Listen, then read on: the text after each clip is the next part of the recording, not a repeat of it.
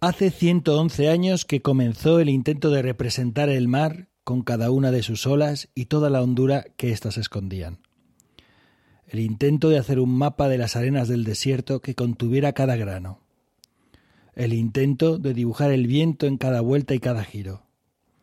Hace 111 años que alguien pensó que podría hacer caminos de migas para que guiaran, o no, los pasos de quienes decidiéramos entrar y dejarnos perder en el bosque de la tradición oral y los cuentos contados. Hace 111 años que comenzó su andadura un proyecto enorme, fabuloso y tal vez inacabable, el del catálogo tipológico del cuento folclórico. Hoy, en Iberoamérica de Cuento, hablaremos de ello. Comenzamos.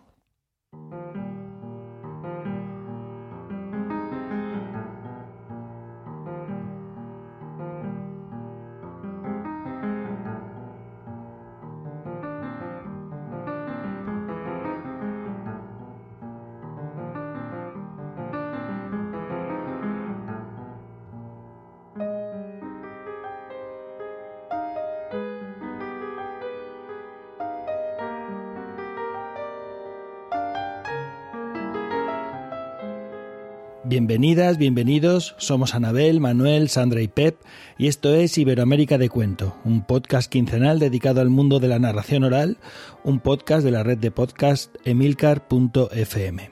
Hoy, en nuestro capítulo número 51, vamos a hablar de catálogos tipológicos de cuentos folclóricos. Pero antes, pasamos a saludar a los compañeros, a las compañeras de la sala. ¿Qué tal, amigas, amigo? ¿Cómo estáis?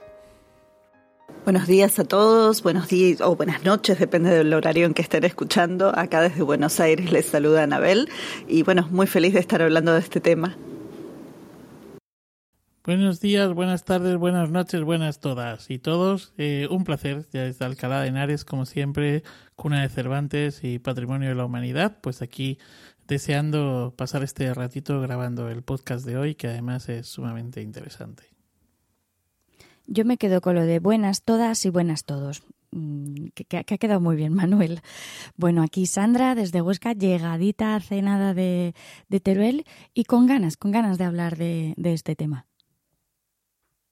Bueno, pues nada, ya veis, ya pueden escuchar los que están al otro lado que venimos con un entusiasmo, vamos, se nos nota bien cansados, estamos a última hora de la noche de un día después de mucho trajín, pero el tema eh, seguro que nos va a despertar porque es un tema que a los cuatro nos apasiona. Así que vamos a empezar, vamos a hablar de los catálogos tipológicos de cuentos folclóricos, de qué es eso, porque la introducción era así como un tanto poética, pero al fin y al cabo, eh, para mí realmente realmente los catálogos tipológicos son algo así como caminos de migas, eh, que nos invitan a perdernos cada vez más en la espesura y a veces a salir también. No sé, no sé muy bien. Bueno, vamos a ello. Entonces, antes de empezar, eh, por el principio de los principios, antes de irnos a 1910, 1911, que ahí ya le daré el testigo a Sandra, hablemos un poquito de cuál es la idea sobre la que se cimienta eh, el, catálogo tipológico. Y aquí os invito también a que vayáis eh, replicando o ajustando o reajustando lo que yo vaya comentando.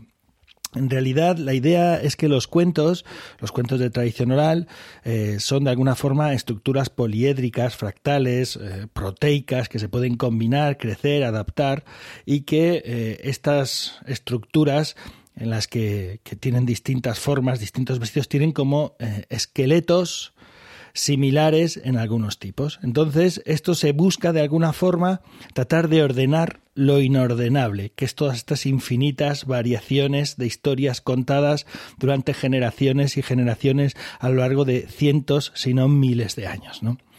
Por eso, mm, eh, a pesar de la dificultad de la empresa, hay quienes se atreven a hacerlo.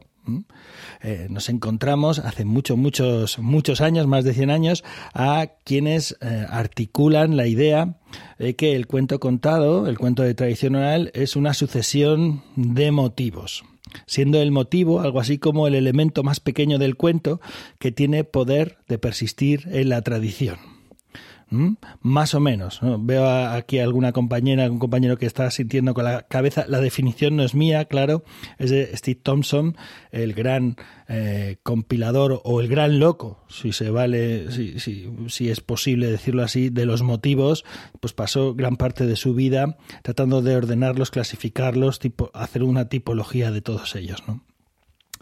Eh, entonces, eh, estos motivos, este ordenamiento de un número X de motivos, por ejemplo, eh, la muchacha se pierde en el bosque, podría ser un motivo, el dragón se come al héroe, podría ser otro motivo, por decir, no, ocurre creo en ningún caso, pero, o al antihéroe, podría ser otro motivo, o más fácil, el héroe coge las lenguas del dragón, podría ser otro motivo. Entonces, esta sucesión de motivos conforman un tipo, un cuento un tipo, ¿no? Entonces el tipo sería algo así como el argumento básico que permanecería inalterable en la tradición y que sería común a las narraciones de una geografía muy vasta. Así lo define Anti Arne, pero me gusta más la definición que hace Antonio Rodríguez Almodóvar, que eh, sin ser eh, afecto a, esto de los catálogos tipológicos, él dice que el motivo en realidad, o sea, que el tipo en realidad es una especie de resumen genérico que puede servir para describir cuentos similares.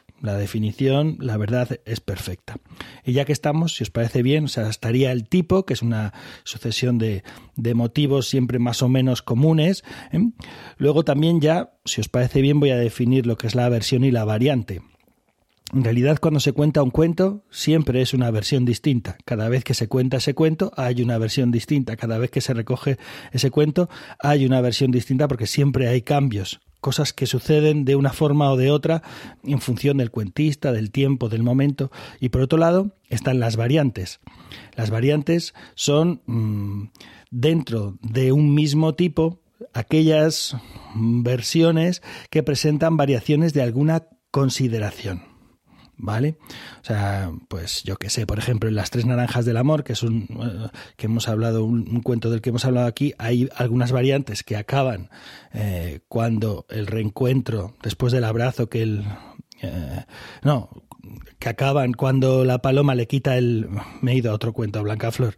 Cuando le quita el, alfiler, de la cabeza, la aguja de la cabeza, y sin embargo hay variantes que no acaban ahí.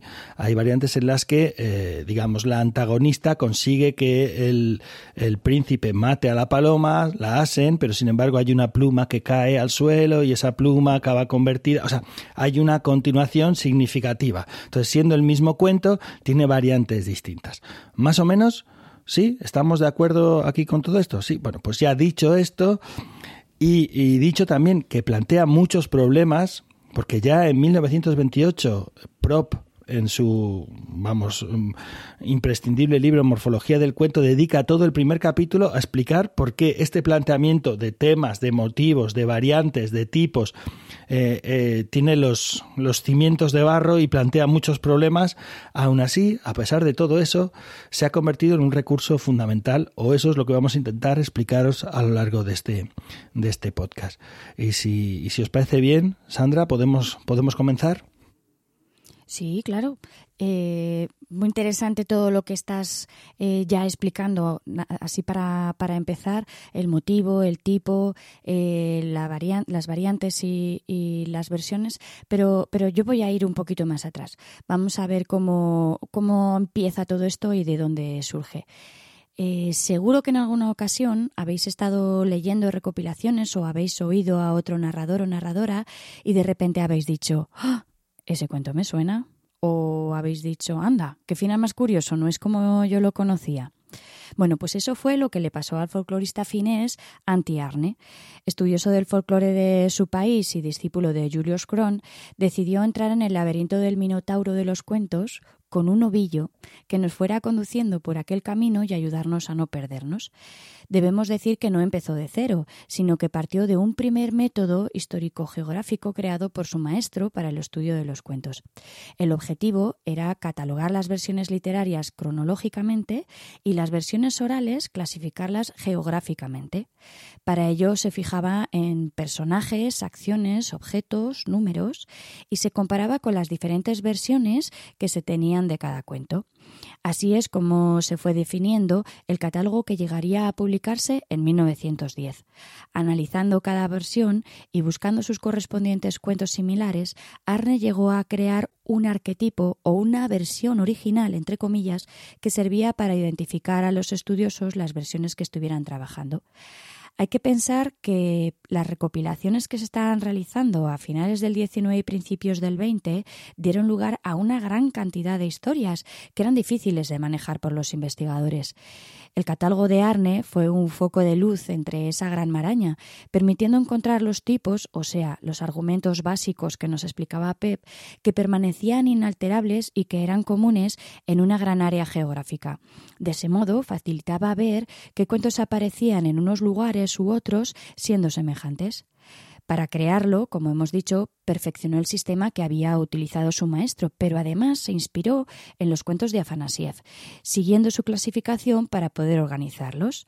Así partió de cuentos de animales, cuentos maravillosos y cuentos de la vida cotidiana, y procedió a clasificar los argumentos por tipos, dándoles un número a cada uno.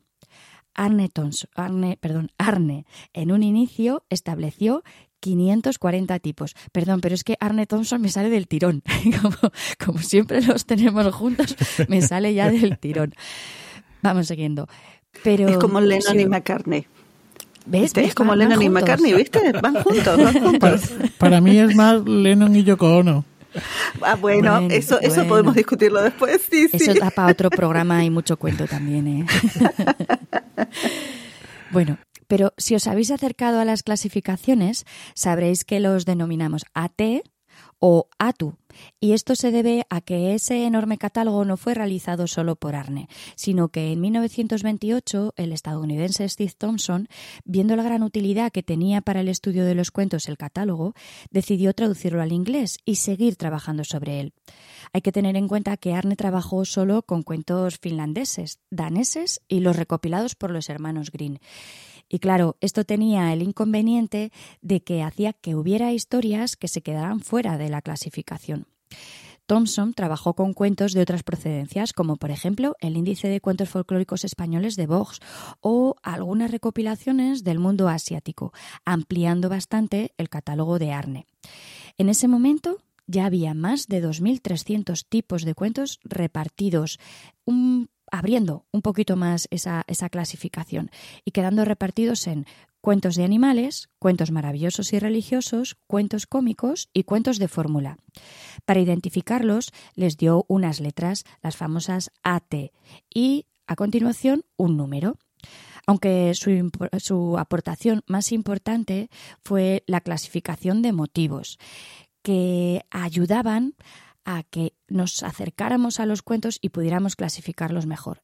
Estuvo trabajando en el tema de los motivos durante más de 10 años y así su índice de motivos nos ayuda a aclarar un poco más esa maraña de cuentos. Pero si ya tenemos clasificados los cuentos, ¿para qué sirven exactamente los motivos? Pep ya nos ha explicado un poco, pero yo incido en esto. Se trata de un elemento más pequeño que el tipo, pero que tiene el poder de seguir en la tradición. Nos dice que hay tres clases de motivos. El primero estaría centrado en los actores del cuento el segundo en ciertos elementos que desarrolla la trama argumental, para que nos hagamos una idea. Está hablando de objetos mágicos, creencias. Y el tercero serían incidentes aislados, que en realidad es la mayoría de los motivos. En ocasiones vamos a ver que los motivos coinciden con los tipos, ya que, por ejemplo, en los cuentos de animales o en los cuentos cómicos o en las anécdotas, el tipo es igual que el motivo y solo tienen uno. En cambio, en cuentos más elaborados, como por ejemplo Los Maravillosos, sí que podemos encontrar más de un motivo. Thompson creó un enorme catálogo de motivos, seis volúmenes de, de, motivos. Así fue como estableció que, por ejemplo, con la letra A se identificarán los cuentos que cuentan lo que es la creación, con la letra B, animales, con la letra C, lo prohibido, con la D lo mágico, y así cada letra del abecedario nos da una pista más sobre ese cuento. Porque claro, si estamos hablando... Motivo. sobre ese motivo. motivos. Sobre sí, motivos, por eso. claro. La A sobre los motivos que son de ese tipo, la B sobre los motivos que son de Eso es. animales. Claro, es que tenemos por un lado la clasificación que estamos diciendo de animales, de, de maravillosos, eh, los de fórmula. Pero claro, además es que hay cuentos que pueden aparecer en un sitio, o sea, encontramos cuentos que, que, nos podemos liar porque pueden aparecer en un sitio o en otro. Esto, por ejemplo, Carlos González ya lo explicaba con el medio pollé. El medio pollé tiene una fórmula, podría estar dentro de cuentos de fórmula, pero también es de un animal, entonces podría estar en cuentos de animales, pero también hay elementos mágicos, también podría estar dentro de los elementos mágicos. Entonces, claro, lo que hacen los motivos es delimitar un poquito más para ayudarnos en en esa clasificación. Y ahora ya nos falta la U, famosa de la TU. Así que vamos con la última letra. Eh, hay que decir que el catálogo siempre ha estado vivo y siempre se ha seguido trabajando en él y, en la actualidad se sigue trabajando en él. Pero en 2004 el folclorista Hans-Georg Uther realizó una revisión del índice Arne Thompson, lo que ha ayudado al manejo del catálogo y sobre todo a, agrandarlo, ya que ahora el catálogo son más de mil, eh, son más de 1.400 páginas. Eh, Uther decía que, que es que no importa lo grande que sea, porque debe de tener una estructura que, permita esa amplitud, que permita la inclusión de variantes, sobre todo porque el objetivo es que lo podamos utilizar en todo el mundo, que no se quede cerrado solo en Europa, como, como había ocurrido con el principio y sobre todo con el norte de Europa, sino que consigamos hacer una clasificación en la que podamos encontrar cuentos asiáticos, cuentos africanos, cuentos eh, del habla hispana, que, que encontremos un sitio donde poder trabajar todos juntos. Si os habéis hecho un lío con todo esto, que veo que Anabel me levanta la mano, dime, dime, Anabel. No, no, quería sumar algo que me parece que es interesante o importante respecto a esto que vos decís de esta búsqueda de lo universal cuando el contexto, el contexto de los catálogos ATU, cuando Arne, Anti-Arne empieza a trabajar sobre esto y toda la escuela finlandesa, es un momento donde a nivel eh, general en la ciencia es una mirada de un punto de Europa sobre el resto del mundo que trata de aplicar una universalidad, porque incluso desde el lado de la arqueología, que es como mi otra personalidad, ahí también son eh, ellos ahí en esa región los que empiezan con el sistema de las tres edades, lo de la edad de piedra, la edad de los metales, ¿no? y las subclasificaciones. Y era un ordenamiento para poder entender toda la antigüedad del mundo, que después, por ejemplo, se descubrió que en América no se podía aplicar ese modelo, porque no coincidía con, con los usos. Entonces, un poco esto que vos traes, ¿no? Eh, cuando Arne en 1910 plantea esto y toda esta escuela se desarrolla, se busca, pero desde un centralismo muy nórdico europeo, ¿no? Pensando que, bueno, se va a buscar ese universal. Y después, a medida que va pasando el tiempo, y por eso cuando llegas a la U de Uther, eh, digamos, llegamos a una mirada mucho más crítica, mucho más compleja, donde decimos, bueno, tal vez ese modelo tenemos que deconstruirlo un poco, mirarlo con otros ojos, complejizarlo, eh, y por eso me parece importante porque no solo pasó así en la arqueología, sino que pasó en muchos puntos científicos. Fue una época donde eh, eh, Europa pensaba, Europa digo sin tomar así una, una generalidad, no, pero ese pensamiento científico europeo pensaba que podía explicar todo y después resultó que no tanto. Entonces, por eso me parecía destacable esto que, que decías. Eh, ahora Pep levanta la mano. Pero, sí. pero igualmente, igualmente, eh, que insisto, tiene muchos problemas y plantea muchos problemas, es un recurso extraordinario. No solamente eh, no, no, por, sí, absoluto, por ese caudal absoluto. de tipos, esa, esa posibilidad de mirar al bosque, deteniéndose en cada uno de sus árboles, sus raíces, las piedras, los valles, los ríos, sino que además nos permite algo así como una comparativa universal de tipos, de variantes, que con todos los errores que, que hay, que los tiene y muchos, que los tiene y muchos, esos errores y esos problemas yo, mira, que se los queden los estudiosos, los folcloristas. Los cuentistas tenemos ahí la madre del cordero, o sea, es la pera limonera. Y esta idea me la vais a oír más veces en el capítulo seguro. Sí, yo, yo quería un poco aportar eso mismo que ha dicho Pep, ¿no? El hecho de que, por un lado, que estos catálogos o los inicios han sido siempre como muy, son muy europeístas, euro centristas, eh, pero también es como se escribió la historia eh, del 19 y del 20, ¿no? Se ha escrito desde Europa y desde los vencedores y no desde los vencidos. Entonces, bueno, pues están ahí, pero a pesar de todo, es que son la leche es que son la leche. Es que justamente por eso resalto esto que, que, decía Sandra, ¿no? O sea, tal vez empieza con un sesgo porque hay un sesgo, pero después justamente la, aplicación y el uso, y como dice Pep, para narradores más todavía, va a ser fabulosa. Y, y en ese sentido también se complejiza y, digamos, se universaliza, pero porque realmente se universaliza, o sea, se empiezan a buscar eh, ejemplos más complejos. Pero bueno, Sandra, te dejo seguir conversando, simplemente que fue que justo lo dijiste, dije, ay, sí, es que es eso, ¿no? Y, y, y porque es un salto cualitativo también en el tipo de cuentos que empiezan a aparecer después de la primera de las primeras colecciones. Bueno, me callo, me callo. No, de todos modos yo creo que es una clasificación también hija de su tiempo.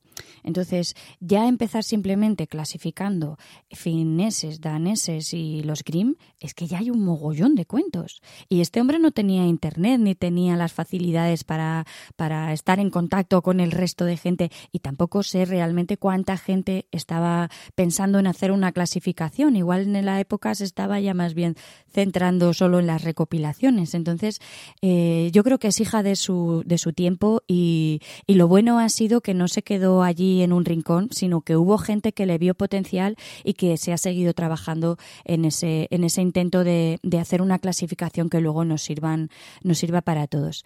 Mm, quería hacer un, un, una cosita así, a ver, a ver, si aclara un poco todo esto que hemos explicado, porque quería hacer como un ejemplo, un ejemplo de cómo ese catálogo fue creciendo y de un, ejemplo práctico de, un cuento.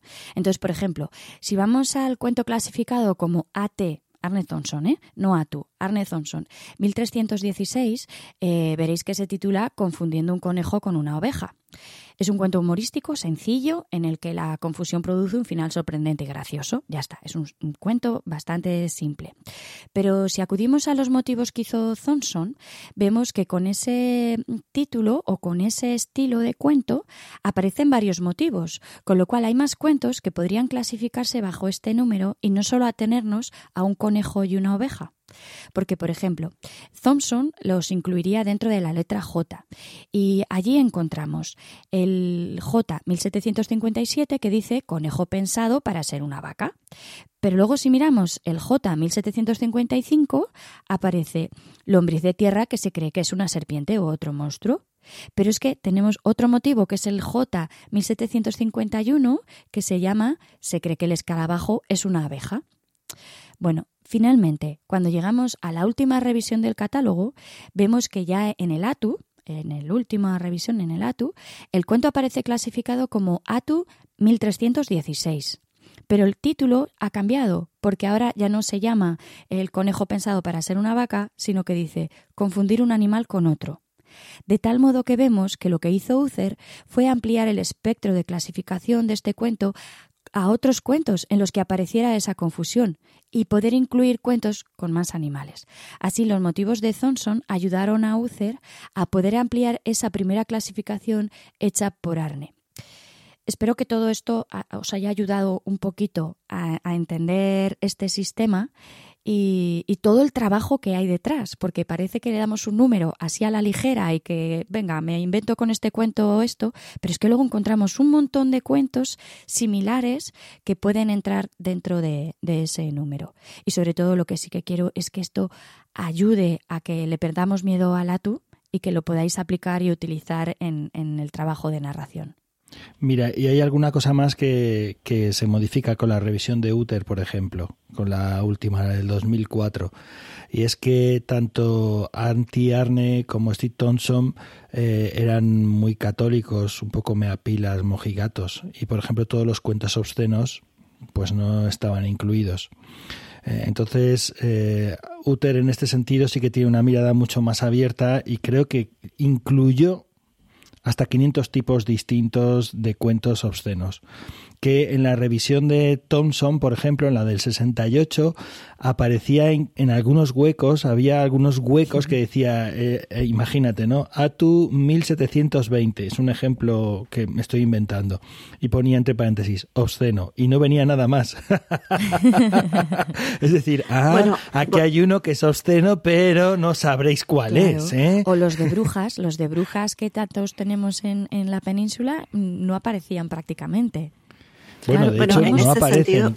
todavía, claro, esto, esta idea de la revisión todavía eh, deja huecos, porque aunque el catálogo tipológico, el ATU, ya la última versión, tiene 2.500 tipos, no es real, porque hay huecos dentro de esos 2.500 tipos, como si te dijera del 1420 al 1480 hay hueco porque está, está posibilitado para que se puedan seguir encajando tipos o, bueno, ya sabemos que se pueden ampliar también 1700 o 1510, 1510A, 1510B, o sea que va creciendo, de esa manera también se va construyendo, eh, o sea, tal como está la estructura lo permite, ¿no?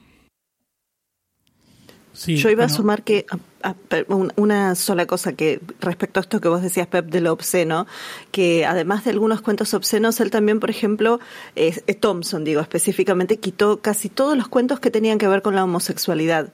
Entonces, eh, del motivo ATU 514, que es el casamiento entre mujeres, pero no solamente de ese, sino de otros, eh, no solamente en el índice de motivos, sino también el de tipos, los quita. O sea, directamente él dice, estos cuentos no tienen que aparecer. Y ahora hay gente que justamente está haciendo revisión de eso, porque se dan cuenta de que justo en, en muchas notas de él a ver, lo mismo que pasaba con Moe y Abs Björsen recopilando cuentos noruegos, ¿no? Que después, por suerte, se van a publicar, pero eh, mucho de eso había quedado recortado en, en, digamos, en la edición, en la primera edición. Entonces, eh, está, está bueno que lo traigas porque sí faltan, faltan y, esperemos que después se siga revisando y sumando. Sandra, ¿ibas a decir algo? No, yo ya estaba, ya estaba. Ah, vale.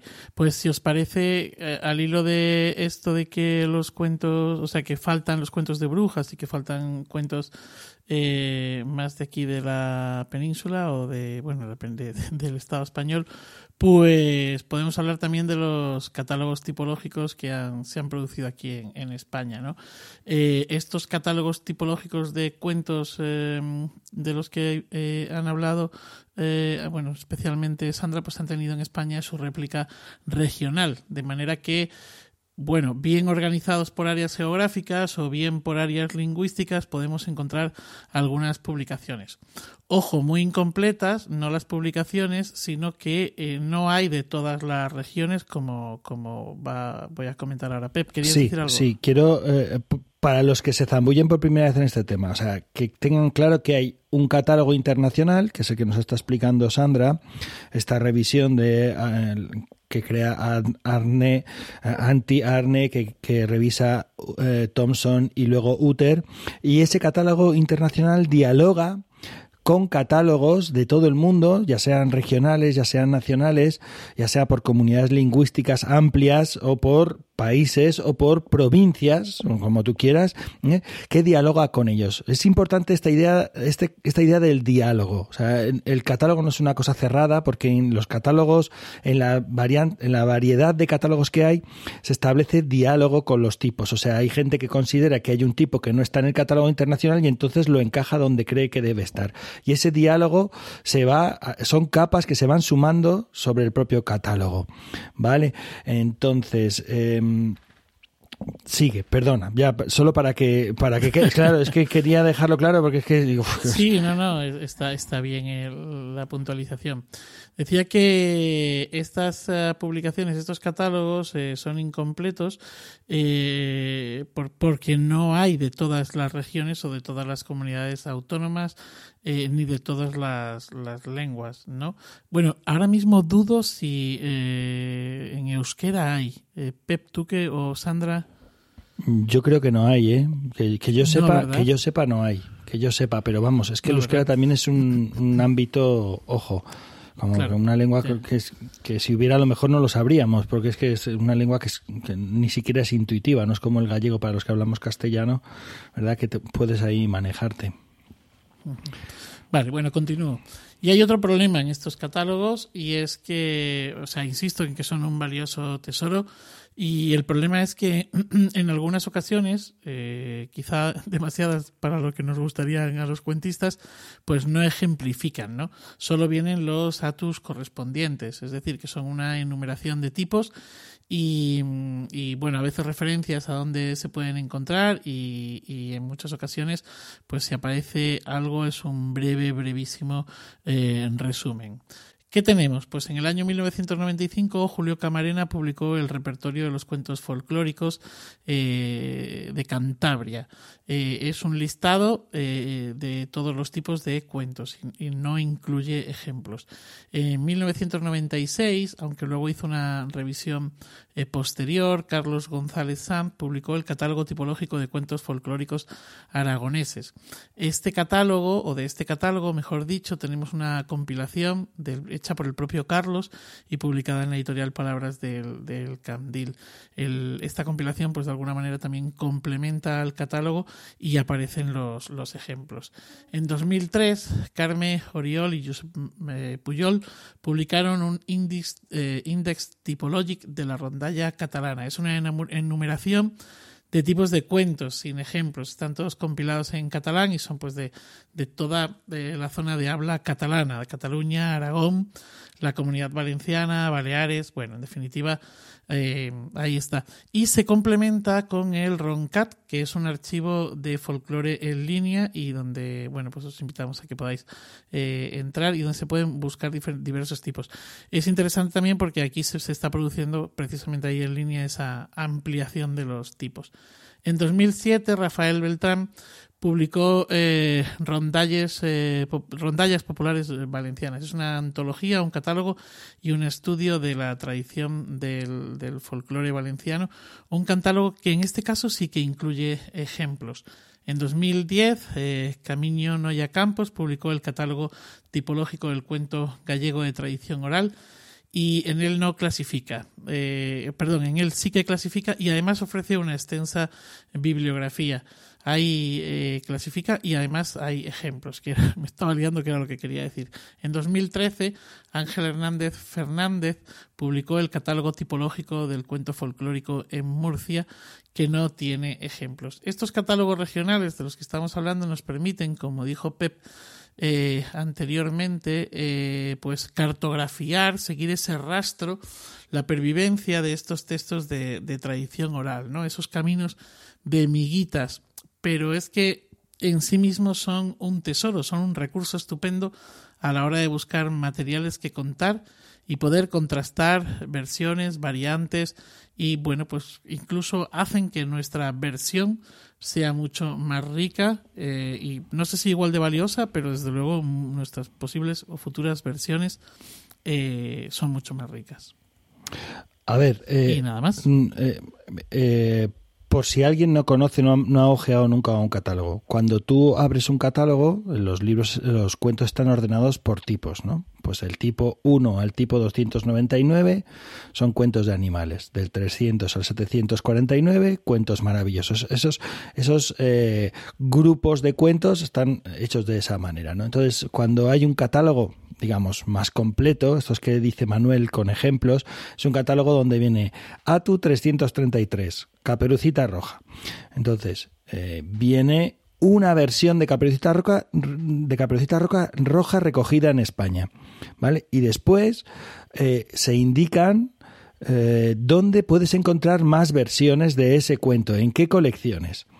Por eso tú ves mm, un cuento como por ejemplo Juan el Oso, que incluye una versión absolutamente magnífica y ves que hay como 40 o 50 versiones más solamente en castellano, 20 o 30 solo en catalán, en gallego otras 15 o 20. Entonces dices, caray, este cuento se ha contado mucho, porque te vas a buscar eh, los cuentos, por ejemplo, La ondina del estanque, y te das cuenta de que solamente hay dos versiones recogidas en España, en dos lenguas.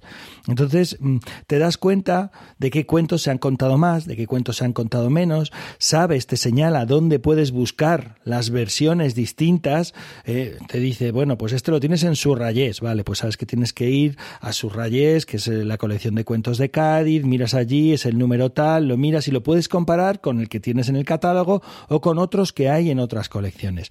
De esta manera se convierte en un eh, recurso de trabajo magnífico. Hay algunos catálogos, como estos que ha indicado Manuel, que solamente vienen en el listado. Es decir, por ejemplo, en el de Murcia te viene una caracterización del tipo, te dice ATU 333, por seguir con el mismo ejemplo, y te dice niña se pierde en el bosque y lobo se la come. ¿Vale? Pues ya está. Eh, perfecto, muy bien, ya sabemos que es ese. Y luego te viene en las colecciones que viene recogido ese cuento, para que tú estando en Murcia digas, caray, pues hay 15 versiones de Caperucita Roja, es un cuento que se ha contado mucho, voy a buscarlo, a ver, eh, voy a ver cuáles son, son, estas versiones, ¿no? Y de esta manera es como podemos ir trabajando, buscando, completando incluso versiones eh, que a lo mejor no están tan completas como otras o tienen partes eh, unas que no aparecen en otras. Y de esa manera trabajamos y el catálogo se convierte en un recurso mm, pues fundamental creo. No sé si me, me he explicado bien porque eh, a mí me puede la pasión me puede la pasión con esto Manuel. Totalmente bueno, pero para explicado totalmente para quienes son aficionadas a, escucharnos cuando hacemos las salas de audio, yo creo que ahí tenemos un ejemplo muy vital de cómo trabajamos con los catálogos, porque justamente esto de elegir un cuento y después ir saltando de estos temas, variantes y diferencias, y en general lo que está ahí detrás es una búsqueda de o de motivo o de tipo, ¿no? Y ahí viendo justamente todas esas variantes. Eh, los catálogos en un punto yo pensaba que cuando ustedes comentaban esto de cuando eh, Anti Arne había empezado a crear esto sin la Internet, bueno, tal vez los catálogos son como una especie de Wikipedia académica, que justamente uno va haciendo clic y clic y clic a toda esa bibliografía mientras vamos buscando motivos similares, tipos similares, y bueno, es un es maravilloso, em, una espiral maravillosa sin acabar, ¿no? Porque uno va siguiendo y siguiendo y buscando y rastreando. Eh, pero pensaba en eso cuando vos describías esta, esta forma de búsqueda de trabajo. Bueno, entonces, eh, por recapitular, Sandra nos ha contado mm, la historia, cómo se ha ido pergeñando, esta cosa de los catálogos tipológicos, cómo se ha ido modificando, cambiando, evolucionando. Manuel nos ha contado un tipo de catálogos, muchos de ellos, o sea, todos completos, que van desde el tipo 1 hasta el 2500 recogidos o, elaborados en España, algunos de ellos absolutamente magníficos. No sé, eh, el primero así magnífico yo creo que fue el de Carlos o, eh, por ejemplo el de Camino Noa, el de Camino Noa, el gallego es impresionante, ¿no? Y el valenciano también. El catalán tiene el problema este que como no tienen los ejemplos tienes que andar combinándolo con la rondalla, bueno, pues con el roncat, pero vamos, eh, también tiene otras ventajas eso, ¿no? Entonces, además de todos estos catálogos pequeños o estos catálogos regionales o estos catálogos de comunidades lingüísticas, ah, en España en, 2000, en 1995 apareció el primer volumen del catálogo tipológico del cuento español. Y ya nos metemos en harina, eh, por lo menos en lo que a mí concierne. No es el primer catálogo del cuento español que se ha publicado. El primero se publicó en 1930, lo hizo Vox, eh, y fue una especie de ordenamiento de todos los cuentos de tradición oral que se habían recogido en España en castellano hasta ese momento. Entonces, eh, fijaos, en 1930 había unos 504 cuentos recogidos en España o 504 tipos de cuentos distintos. ¿Vale? Eh, esto apareció publicado en inglés. Yo tengo, yo tengo un ejemplar y podéis encontrarlo en internet. Se puede descargar, está de acceso, de acceso libre.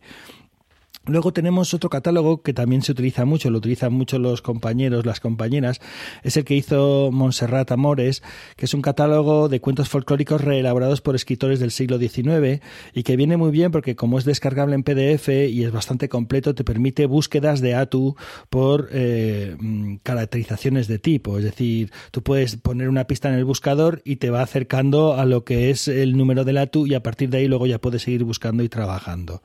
Aunque ese propiamente no es un cuento, no es un catálogo de cuento de tradición oral. Pero, insisto, en 1995 Julio Camarena Locirica y Maxime Chevalier publicaron el primer volumen del catálogo tipológico del cuento folclórico español. Se trataba en puridad del volumen segundo, o sea, publicaron primero el volumen segundo. Para los oyentes, las oyentes que hasta aquí ya estaban pensando que lo tenían todo claro, para darle un puntito más de lío a la cosa, ¿eh? estos señores publicaron primero el volumen segundo. ¿Por qué? Porque el volumen segundo es el dedicado al cuento maravilloso, que es el cuento o el tipo de cuento que eh, resulta más atractivo a los estudiosos, a los lectores, a los apasionados del cuento, del cuento de tradición oral. ¿Eh? Entonces ahí, claro, tenemos desde el dragón de las siete cabezas a un montón de cuentos de aventuras magníficos, maravillosos, con brujas, con, con héroes, con príncipes, con princesas, con mujeres que se casan, con un, que se casan con otras mujeres, o sea, con un montón de historias magníficas, fantásticas, maravillosas. Entonces yo creo que por cuestión de pura mercadotecnia, decidieron empezar por este segundo volumen. Os lo digo en serio, yo creo que fue así porque la editorial Gredos dijo, bueno, bueno, empecemos por algo ahí vistoso, por el segundo volumen, y además de esta manera la gente que lo compre no se podrá resistir a comprar el primero también. Claro, pensad en ello. El primer volumen salió dos años después, que es el, volumen dedicado a los cuentos de animales. O sea, el primer volumen salió el segundo. Esto es muy bonito todo, ¿sí? Entonces, el primer volumen salió el segundo. Y, eh, claro, la editorial Gredos vio que quizás esto era un trabajo muy importante, muy serio, muy interesante, pero a lo mejor no se vendía tanto. A lo mejor no se vendía tanto. Quizás, considerando estas cuestiones, decidió el orden, o a lo mejor fue una cosa de Julio y de Maxim, porque también ellos eran unos grandes enamorados del cuento maravilloso. Aunque les gustaba mucho el cuento jocoso, obsceno, el cuento de costumbre, les gustaban mucho otros tipos de cuentos también. Pero bueno, el caso es que publicaron estos. Tal vez también puede ser, puede ser también que en el caso de cuentos de animales, en general hay muchas más variantes porque para mí siempre los cuentos de animales lo que tienen es que tienen mil millones de diferencias. En cambio, tal vez en los maravillosos, aunque tienen muchas más variantes, es más, no sé, como son más modulares, siempre con los de animales me, me, da la impresión de que es más costoso a veces hacer toda la indexación. Pero es una impresión igual, ¿eh? Pero, eh, pues no lo sé, porque, Julio era, un, era una máquina. O sea, él había hecho en el 93 ah, los cuentos de Cantabria. ¿sabes? Este, que, es el primer catálogo que se publicó en España y era impresionante, su biblioteca era impresionante, tenía todo lo que había, o sea, lo que había en el mundo hispano de cuento de tradición oral. Era, era una cosa loquísima y trabajaban muy bien los dos, ¿eh? Maxim era una gran eminencia también, ¿no? Bueno, ellos siguieron trabajando después de este primer volumen y este segundo volumen, que aunque son dos volúmenes absolutamente maravillosos, con una presentación además deliciosa de la editorial Gredos, eh, plantean un pequeño problema. Mm, y es que eh, desde los años 90 hasta el 2020 se han publicado muchas otras colecciones y algunas extraordinarias. Y hay gente que sigue recogiendo, ¿verdad, Sandra? Y Claro. Sí, se sigue haciendo recopilaciones. Entonces, hay muchas colecciones de cuentos que han aparecido en estos 30 años que no están incluidas. Siendo como es una, un, un buen par de volúmenes, o sea, una, una, dos libros magníficos, no solamente por las colecciones que incluyen, sino por la ordenación y por cómo está todo, todo el trabajo hecho. ¿eh? Además, no lo has dicho, pero en el catálogo que ellos hacen sí que aparece el ejemplo. O sea, tienes el cuento y debajo tienes la clasificación, que yo creo que esto sí que es fundamental para el que se acerca a los cuentos, poder tener como mínimo una, un, modelo de cuento para, para, partir y luego ir a buscar el, los, las otras variantes, o sea, las otras versiones que puedan aparecer. Y no solo eso, sino que tienen un ejemplo, ¿vale? Luego tienen todas las variantes, todas las versiones encontradas eh, en, español, todas las versiones encontradas en catalán, todas las versiones encontradas en euskera, todas las versiones encontradas en gallego y además todas las versiones encontradas en el ámbito judeo-español, sefardita, y además en algunos casos las versiones portuguesas y otras cercanas como Francia e Italia. ¿Mm? O sea, así, a lo loco a lo loco.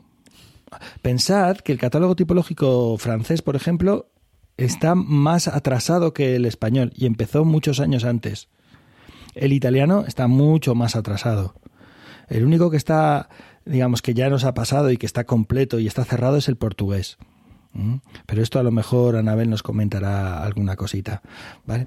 Bueno, el caso es que ellos siguieron trabajando. En el, en el 95 publicaron el primero, creo que en el 96, 97 el segundo volumen. La cosa iba viento en popa, siguieron trabajando, pero en los años 2000 enfermó Julio Camarena. Mm, y en el 2004 falleció. Muy pronto porque era, era bastante joven, tenía 50 y pocos años y además era un grandísimo folclorista y fue una pérdida enorme, enorme. y mm, quedaron, o sea, los dos volúmenes siguientes, el volumen eh, de cuentos novela y el de cuentos religiosos, esos dos volúmenes, llegaron a imprimirlos antes de que él falleciera, eh, en, en 2003. Pero en 2004 él murió. Y en 2007 murió Maxime Chevalier. Y el proyecto quedó parado. Quedó parado. Entonces, pensad que en 2004 fue la revisión de Uther. Es decir, el ATU aparece en 2004 y en 2003 fue cuando se publicó el cuarto volumen. Los cuatro primeros volúmenes del catálogo tipológico del cuento español se publicaron antes de la revisión de Uther. ¿Vale? Y luego quedaron. Esto, esto es interesante que lo, que lo digas, Pep, porque la gente que se acerque ahora sin haber conocido la evolución de los catálogos cuando llegue al, que hicieron eh, Camarena, eh, van a ver que pone ATE, no, no van a encontrar ATU. Entonces, eh, que tengamos claro que es que, claro, por cuestiones de tiempo, salió antes la clasificación de los cuentos en España que la revisión que, que había hecho que había hecho UCER. Sí, que eso también puede influir porque algunos números cambiaron. Entonces vos tal vez buscás en la clasificación el AT o el ATH número, ahora me estoy inventando uno, ¿no? Pero 314 y resulta que ahora en la actualidad sería el 518, ¿no? Como una, una cuestión así porque justamente UTER revisa y lo cambia. Pero es, es importante eso, saber en qué momento se publicó y en qué momento quedó registrado. Bueno, el caso es que quedó una caja... Dime, Manuel. Perdona, Pep, ¿dónde fueron publicados el, tercero y el cuarto? Yo lo sé, pero... fueron publicados en el Centro de Estudios Cervantinos, gracias a José Manuel Pedrosa, un estudioso y albacea de todos los, de todos los fondos de, Julio Camarena. Entonces, eh, si no fuera por Pedrosa, yo no sé qué se habría hecho con todo eso. La, la biblioteca personal de Julio Camarena está en el Centro de Estudios Cervantinos. Se donó y quedó allí. Es una, una magnífica biblioteca. Yo he estado allí. Maravillosa, lleno de colecciones de cuentos fabulosos y algunas muy difíciles de conseguir, ¿no? Una cosa impresionante. Entonces sí, fue un empeño personal de, de José Manuel Pedrosa y, y bueno, conseguir también esos, eh, ese dinero y el apoyo de gente que tenía que andar picando los textos, comprobando, corrigiendo. O sea, no fue una tarea fácil, pero fue una, algo que se hizo afortunadamente, ¿no? Eh, pensad que quedó una caja, un par de cajas con un montón de fichas para el volumen siguiente, que eran los cuentos del logro tonto, y eso quedó ahí parado. Y pasaron muchos años, porque nadie tenía ni las fuerzas, ni las energías, ni la capacidad, ni el tiempo para ponerse a trabajar. Y mientras tanto, eh, estaba la revisión de Uther, eh, mientras tanto se iban publicando catálogos tipológicos como el portugués, como el sefardita, mientras tanto iban apareciendo nuevas colecciones de cuentos, o sea, el trabajo era cada vez más, cada vez había más trabajo, cualquiera se metía con esa caja de fichas a hacer cosas, ¿no? Bueno, pues en 1900, en dos, perdón, en 2019 hubo tres profesores eh, recién jubilados, eh, José Luis Agúndez, Ángel Hernández Fernández y Anselmo Sánchez Ferra, eh, que decidieron coger ese testigo y continuar la labor. Y lo hicieron ampliando el concepto, porque hay algo que no os he dicho antes, me lo he guardado ahí en la manga, no solamente incluyen versiones catalán, gallego, euskera, eh, no solamente portugués, sino que también hay un apartado dedicado ya en 1995 a todas las versiones recogidas en el ámbito de Iberoamérica.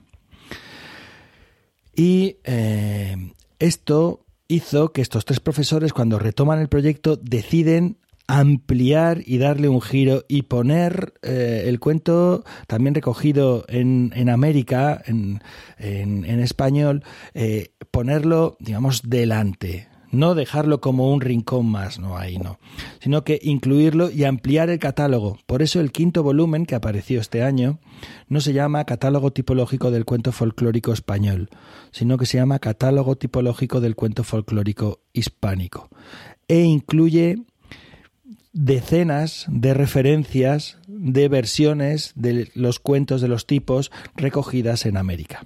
O sea que ya, eh, si antes era mm, pequeña cosa, Lo de ahora ya es como mm, sujétame el cubata que lo voy a hacer aquí a lo loco lo más grande posible, ¿no?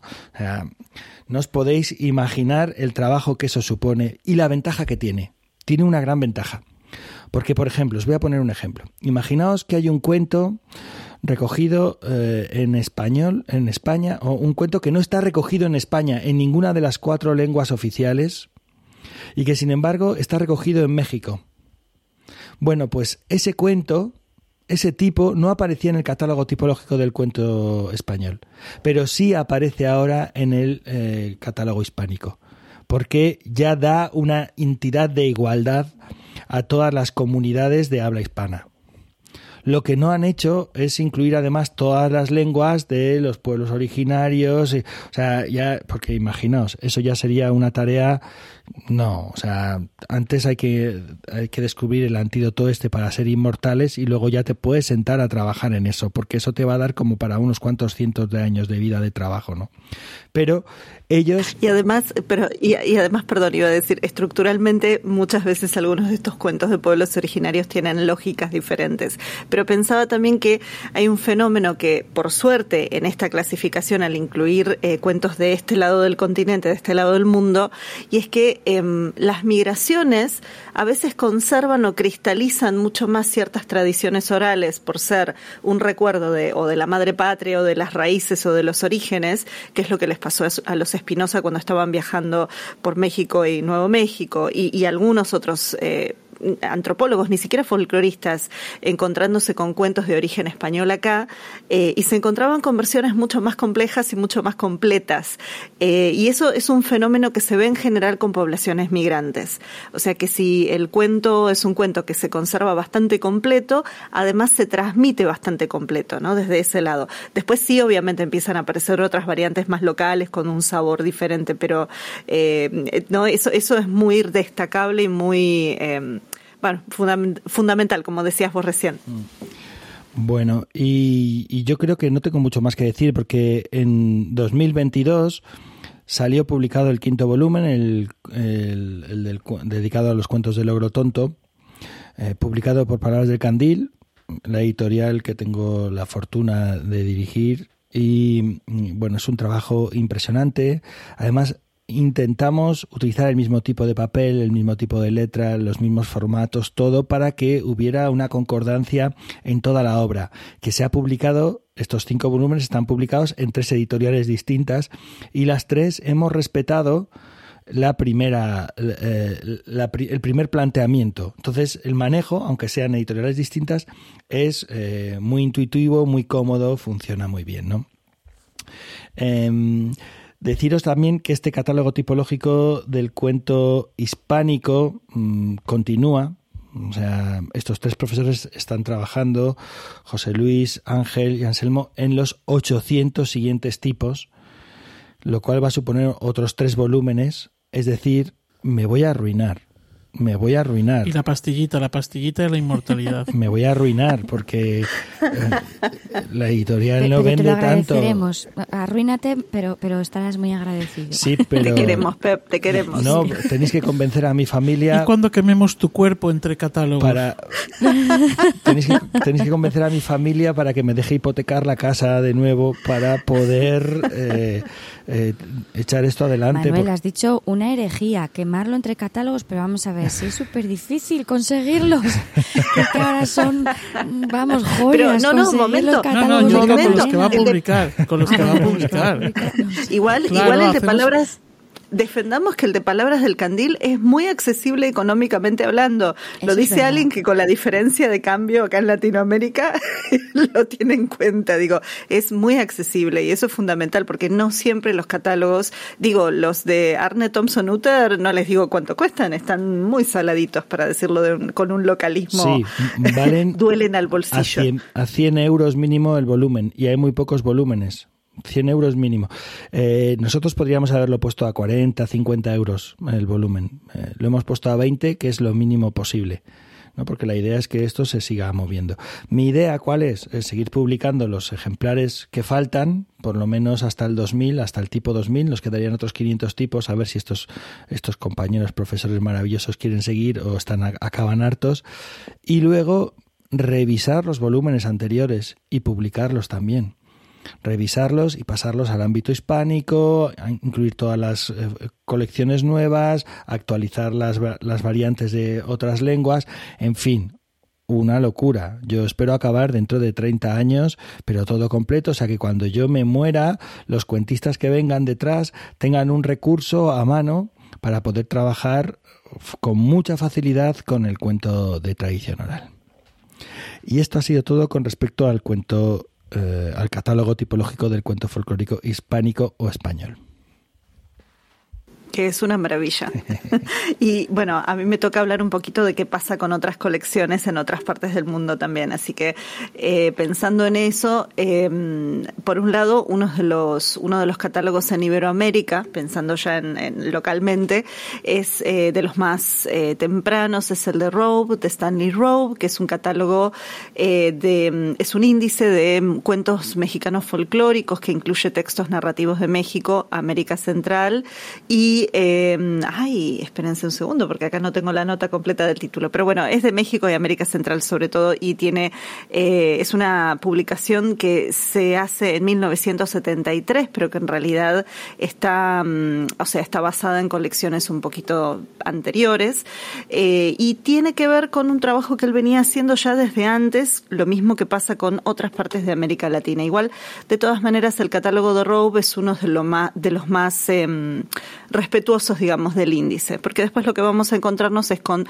colecciones en otros países de América Latina que van a estar eh, haciendo antologías o, como les digo, colección de cuentos y que en muchos casos lo que se va a poner es que estos cuentos corresponden al número AT, como decía Sandra, porque es previo al 2004, eh, AT e, número tanto del catálogo de Arne Thompson Utter, pero en realidad no son índices. O sea, en el caso de Stanley Robe sí es un índice. Em, pensando también en otros de América Latina, por ejemplo, Berta Vidal de Batini o Susana Chertudi, pero Berta Vidal de Batini va a ser la que va a ser la colección más amplia, conocida, que además está digitalmente publicada, que es eh, cuentos populares, cuentos y leyendas populares perdón, sí, cuentos populares y leyendas de la Argentina, que son 10 tomos, y ella, eh, más allá de que no está indexando o haciendo un catálogo tipológico, sí responde o mm, trata de obedecer a la lógica eh, de ordenamiento del catálogo. Entonces empieza con cuentos de animales, sigue después con cuentos maravillosos, bueno, y así va hasta que el último tomo tiene que ver con leyendas. Entonces se separa un poco eso. Em, la mm, la presencia, además de, o sea, no va a ser el único de todas maneras, como les decía. Eh, vamos a tener también, por ejemplo, en Cuba, Puerto Rico, República Dominicana y América del Sur, en el 57, un índice eh, hecho por Leslie Hansen, Terrence Leslie Hansen, eh, no es mi favorito, digamos, en términos de que algunas de las cosas quedan muchos textos afuera, pero bueno, es lo que pasa con el tema del contexto histórico, ¿no? O sea, hay recortes. Pero pensando también en estos cuentos eh, hispanos eh, o, que tengan, digamos, esta presencia, o pensando también en este catálogo de logro que decía Pep, que también incluía, por ejemplo, motivos, si mal no recuerdo, vos decías judeo-españoles, está el, el catálogo de tipos y motivos de cuentos folclóricos judeo-españoles hecho por eh, Regineta Jaboucha, Jabucha, no sé cómo se pronuncia, vamos a decir que es Jabucha, así lo interpreto. Jabucha para los amigos, eh, Jabucha. Jabucha para los amigos, así directamente. Directamente, tomándose algún, algún, alguna copa en alguna parte. Jabu, jabu, exacto. Bueno, y justamente es, em, es un intento de reunir eh, en un único corpus que está publicado por la editorial Routledge, o sea, estamos hablando de cuentos hispanos, pero están en inglés publicados, em, em, la mayor cantidad de cuentos judeo-españoles, eh, tanto en ladino como en sefaradí, eh, para poder hacer estudios comparativos. Entonces ahí tenemos un corpus muy interesante que obviamente no está en español, que también acá tenemos un tema, porque eh, los catálogos recién ahora tal vez están empezando a publicar en sus propias lenguas. Eh, eso vale la pena también tener en cuenta, ¿no? O sea, en algún momento como que la lengua universal iba a ser el inglés, eh, en, o por lo menos el inglés tal vez como lengua dominante de estos catálogos. Sí, Pep, por favor, no, No, eh, por ejemplo, el catálogo catalán, que el index que ha, citado Manuel, y el catálogo gallego, los dos están traducidos al inglés y publicados en inglés. O sea, los dos están publicados en sus lenguas propias y luego lo siguiente ha sido trabajar para poder traducirlos al inglés, porque claro, al buscar esa comparativa o ese diálogo entre todos los catálogos es mucho más fácil hacerlo en una lengua coiné. Eh, entonces, después de la realización de los catálogos, lo siguiente o la gran preocupación de los catalogadores de esta raza particular de folcloristas, ¿no? los catalogadores, ¿eh? la, siguiente preocupación es trasvasar eso al inglés para que sean tenidos en cuenta. O sea, en la próxima revisión que haya del catálogo tipológico, que será, yo que sé, Anabel, ¿no? Entonces será el A2A, ¿vale? Entonces, cuando Anabel haga esa revisión, lo siguiente que ocurrirá es que estarán incluidos también los cuentos gallegos que hasta ahora no están. ¿Por qué? Porque cuentan con un volumen en inglés, entonces es mucho más accesible para ellos.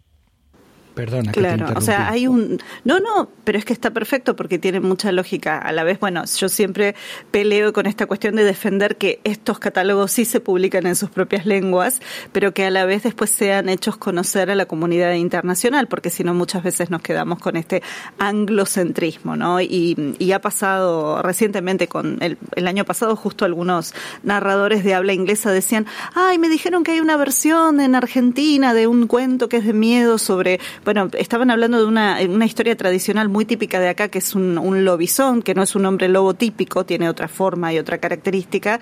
Y, y me llamaba la atención que ellos los tomaban como una curiosidad cuando era algo que está tan trabajado acá, ¿no? Y era justamente porque no había traducción al castellano. Y era esta cuestión también de decir, bueno, estaría buenísimo que ustedes, más allá de consultarlo en inglés, empiecen, claro, no, no, que al inglés, que ellos también, si quieren contar un cuento en español, que aprendan primero un poco a leer en español. o sea, que hagamos un poco ese. Que me refiero que no estaba traducido al inglés, que has dicho que no estaba traducido al castellano. Ah, perdón, perdón, tenés razón. Es con la indignación, ¿viste? La indignación y, y la falta de cerebro tal vez a esta hora. Pero bueno. bueno, igual, igual tenemos algunos otros países que obviamente que sí defienden no solamente los países de habla hispana, sino otros países que también, naciones que defienden su lengua. Y eso pasa con el catálogo francés, por ejemplo, que fue publicado eh, a través del trabajo de Paul de la Rue, que bueno, es muy conocido. Él, él empieza a, trabajar sobre el catálogo del cuento popular francés, siguiendo el sistema de clasificación de Arne Thompson, y el primer volumen va a aparecer en 1957, que es apenas unos meses después de que él fallece, eh, o sea, empieza muy temprano el catálogo, pero después se queda bastante frenado, aunque el proyecto después se extiende en, en varios volúmenes que van a ser continuados por Marie-Louise eh, Marie -Louise, eh, Tenés. Eh, entonces, bueno, es el catálogo de, de la Rue Tenés en francés, is que está recogiendo eh, algo de esto, ¿no? Bueno, De la Rue es muy conocido por su estudio de Caperucita. Y sí, tiene cuatro volúmenes, como Pep me dice acá. Pero como vos decías antes también, o sea, el catálogo español está mucho más avanzado. Igual también, o sea, ellos lo mantienen en francés eh, y no sé si hay, no hay versión en inglés, me parece, pero yo en un momento estaba buscando y no había encontrado traducción. No me sorprende de los franceses. y como ustedes decían también, tenemos el catálogo portugués, que es una maravilla porque está completo eh, y, además porque es un trabajo muy bello. Yo no he llegado ni siquiera a ojearlo, es simplemente está en mi lista de deseos, pero creo que alguno de ustedes, además de Pep, que tiene su porno librería, porque esa librería es para que a uno se le caiga la baba, eh, su, biblioteca, eh, creo que seguramente vos lo tenés, pero bueno, es, es un catálogo que vale la pena si ustedes pueden echar mano en él, ya que también, como decís, se complementa mucho con todo lo que es la península ibérica. Y siempre tengo interés también de saber si en ese catálogo, y eso no sé si vos me lo podés responder, eh, incluye algo de eh, los cuentos de Brasil, pensando justamente en la diáspora. Eh, en la diáspora portuguesa. Creo que sí, eh, pero te lo tengo que mirar y te lo confirmo, pero juraría que sí, ¿eh? que tiene de Cabo Verde, de, de, de Brasil y de todos los sitios de habla en portugués pero vamos, es que ahora mismo no estoy en la biblioteca, estoy haciendo ganas. No, no, es, es, pregunta para dejártela picando y para que si quienes nos escuchan de repente dicen, ay, yo me acuerdo de haberlo visto, me acuerdo de haber leído tal, también nos pueden sumar un comentario y siempre es una maravilla, digamos, ampliar este diálogo. Otros catálogos, y como para ir también un poco cerrando, que ya si no se va a hacer muy largo, como siempre pasa, se va a hacer muy largo el capítulo. Eh, a ver, tenemos eh, un catálogo del mundo árabe, que es un trabajo eh, que se hizo a través del, de Hassam el Shami. Eh, el primero había hecho un trabajo de índice tipológico siguiendo a, Steve Thompson, o sea, siguiendo el, catálogo de motivos, y después hizo un, un, catálogo de tipos de cuentos folclóricos en el mundo árabe. lo mismo pasa no para todos los países africanos, pero en África Central, Winifred Lambrecht en el 67 también va a publicar algo de esto. Yo creo que muchos de estos trabajos, algunos de ellos temprano, el de el del mundo árabe es del 2004, o sea que es contemporáneo a lo que va a estar haciendo Uter cuando está actualizando el catálogo. Pero por ejemplo, este otro ejemplo de África Central es uno de los que tal vez va a estar alimentando a Uter eh, cuando él en el 97, o sea, estamos hablando de siete años antes de que él se ponga a, logre publicar el catálogo, el índice, él saca un artículo en una revista que se llama Journal of Folklore Research, o sea, la revista de estudios eh, de folclore, que es justamente una crítica a los índices eh, tipológicos. Él dice, bueno, una revisión crítica, y él empieza ahí a mencionar en el 97 eh, catálogos que han aparecido después de que el de Steve Thompson actualiza en los años 60 y dice, y todos estos quedaron afuera y aparte pasa esto y pasa lo otro y pasa lo otro. Es un, es un artículo que está accesible en el dominio público en inglés, eh, pero es interesante porque es como la semilla previa a lo que va a ser la actualización que él va a realizar. Y ahí también nos muestra un montón de índices que ya existían o publicaciones así como les decía de la de Berta Vidal de Batini, que tal vez no eran catálogos tipológicos, pero sí se inspiraban en eso y eh, digamos que van a estar nutriendo su trabajo posterior. Eh, vale la pena pensar que también en el mundo de los folcloristas utilizar eh, las siglas de Arne Thompson o de Arne Thompson Utter es una lengua en común. Eh, incluso si quienes nos escuchan están buscando algún cuento y encuentran algún artículo académico que está hablando de ese cuento, muchas veces los académicos o las académicas van a utilizar, van a decir, bueno, este cuento se centra en y es de este tipo. Y esto también permite poder encontrar otras variantes. Em, y por último, como para cerrar, eh, otro país en Europa también que recientemente sacó catálogo, no está completo todavía, pero está en proceso, es Hungría. Eh, sé que hace muy poquito hicieron un catálogo y por lo que decía tanto que Salga como otra narradora húngara que, que también trabaja en esto, que estoy acá tratando, hoy, hoy estoy muy mal de la memoria, así que me van a tener que disculpar porque ando así, pero les contaba a mis compañeros que anoche estuve con Maya Bumbra, que Maya Bumbrak, que es otra folclorista recopiladora. Eh, las dos decían que, bueno, este catálogo estaban muy entusiasmados porque es un trabajo que han hecho en las últimas décadas, eh, a ver, en la última década, mejor dicho, y que está muy actualizado, o sea, y además con una mirada muy contemporánea. Y por último, yéndonos muy lejos, uno de mis favoritos, y ese se puede descargar en línea, es el catálogo de cuentos folclóricos japoneses, el de la tipología japonesa, que va a seguir los estudios de eh, Yanagita Kunio. Yanagita Kunio es el padre del folclore japonés, más o menos contemporáneo de, de Arne Tom, de Steve Arne, me pasa lo mismo que a vos, Sandra, así como Lennon y McCartney, los digo juntos. Em, y Kunio lo que va a hacer es va a desarrollar una propia mirada sobre el folclore japonés eh, y a partir de ahí hacer una escuela folclorística local. Y esto va a generar también una mirada y un análisis muy específico, porque es verdad que los cuentos japoneses tienen su propia lógica.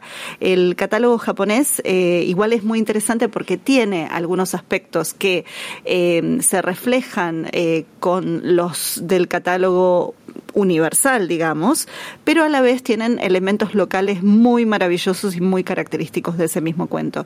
Em, en Japón, quien va a hacer ese catálogo es Keigo Seki.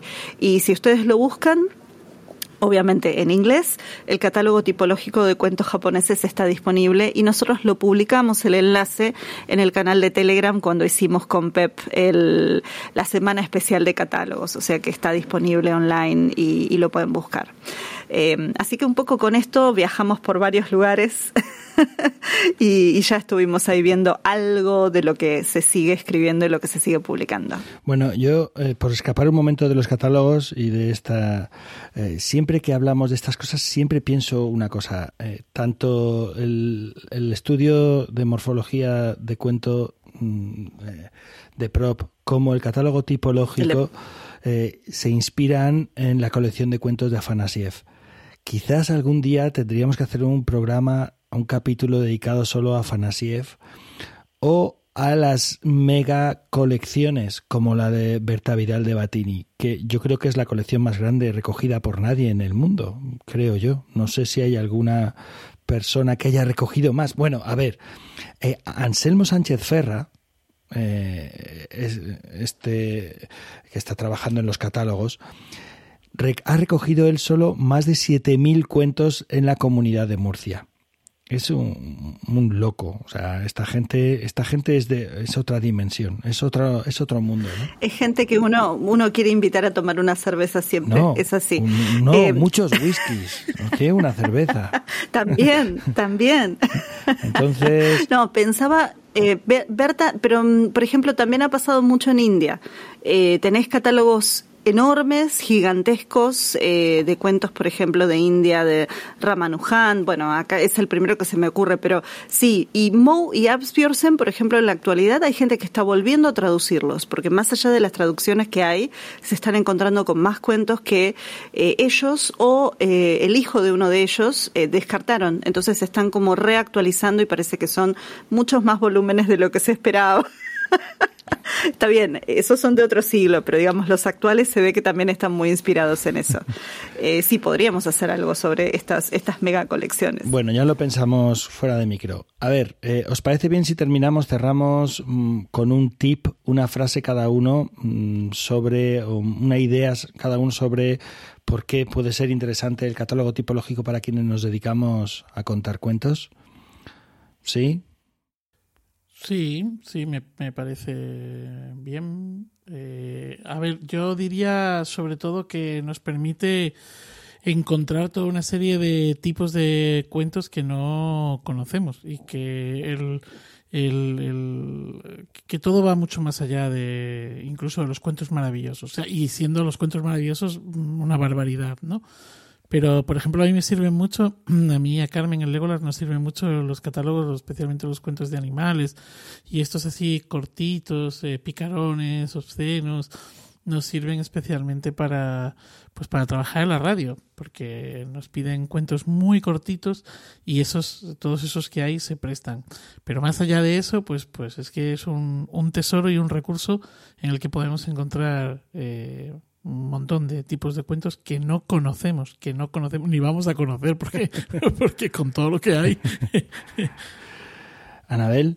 Bueno, yo diría, yo diría que para encontrar variantes. Eh, me parece que es fundamental porque nos abre esa puerta para ir encontrándonos con que si ese cuento que tal vez no nos cierra o que tal vez nos resulta que está incompleto o nos parece que hay algo que hace ruido, bueno, es posible que nos encontremos con una variante que esté o más completa o que sea mucho más compleja o diferente. Y en ese sentido, por ejemplo, yo que vengo trabajando desde hace muchos años con género en, los cuentos tradicionales, sino adaptaciones, sino buscar cuentos tradicionales que hablen de esto, justamente las variantes lo que nos dan es eso. Hay tantas variantes como uno busca y necesita.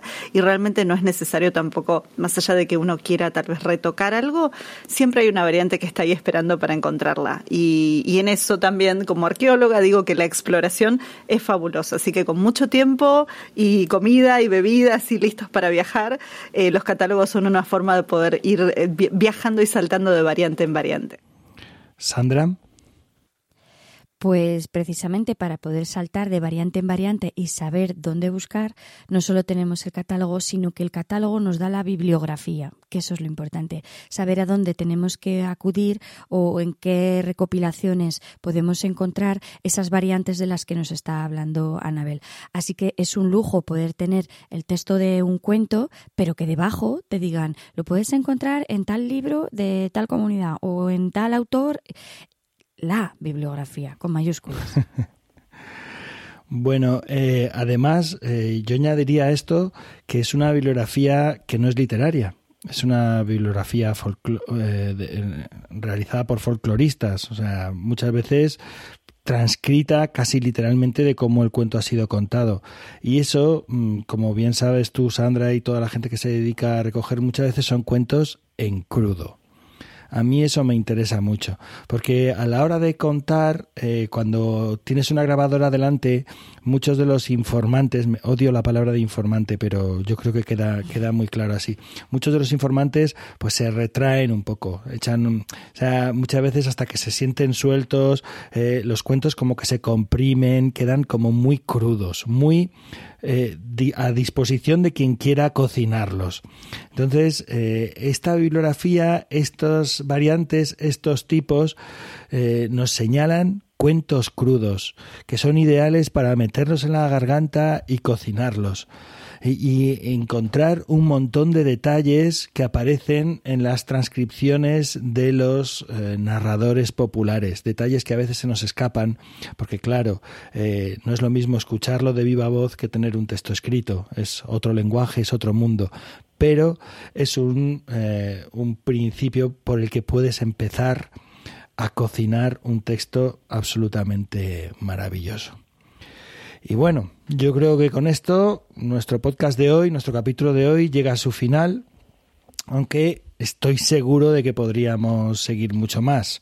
Eh, si os parece, nos vamos despidiendo por si queda algún oyente ahí que todavía no ha oído y no ha, dejado, no ha tirado el transistor o el teléfono o no ha apagado el podcast, nos podríamos ir despidiendo. El transistor que Yo es que soy muy antiguo. Me pongo a hablar de cuentos de tradición oral y, y me falta la boina.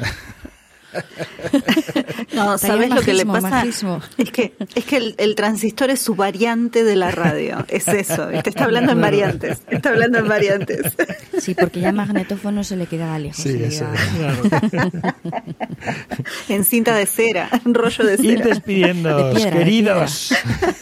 perdón, perdón, nos estamos así, estamos rebeldes, estamos rebeldes. Bueno, un saludo a todos quienes nos están escuchando y como siempre, esto es un placer y como dice Pep, seguiríamos. Y eso que hoy estábamos todos muy cansados, pero creo que esto nos ha revivido un poco, ¿no? Digo, cansados en el sentido de sueño, ¿o no? ¿No es así? Sí, perfecto. Ah, me están poniendo cara de pánico. Digo, no, no, cansados no de hablar de catálogos, sino de que veníamos así con jornada larga y al menos personalmente a mí me ha revivido esto. Espero pues nada, que muchísimas. Muchísimas gracias. Y aquí desde el otro lado de su transistor se despide Manuel desde Alcalá de Henares. Bueno, pues, pues al otro lado del hilo, ya, ya no sé, ya no sé qué decir. Me despido desde Huesca. Sandra.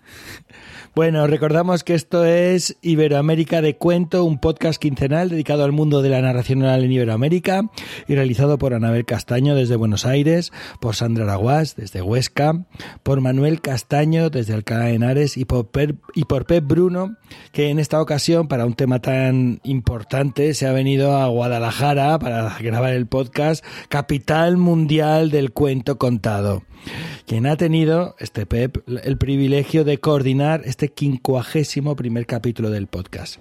También nos recordamos que Iberoamérica de Cuento forma parte de la red de podcast de emilcar.fm y que podéis consultar y comentar todos nuestros contenidos en las plataformas más importantes de podcasting y en emilcar.fm barra de cuento, donde tenéis acceso a nuestras cuentas en Twitter y en Facebook. Gracias, Jota, por tu labor impagable. Gracias, Joan, por la música. Y gracias a vosotras, a vosotros, por escucharnos, acompañarnos y dar sentido a esto que hacemos. Nos encontramos en los cuentos.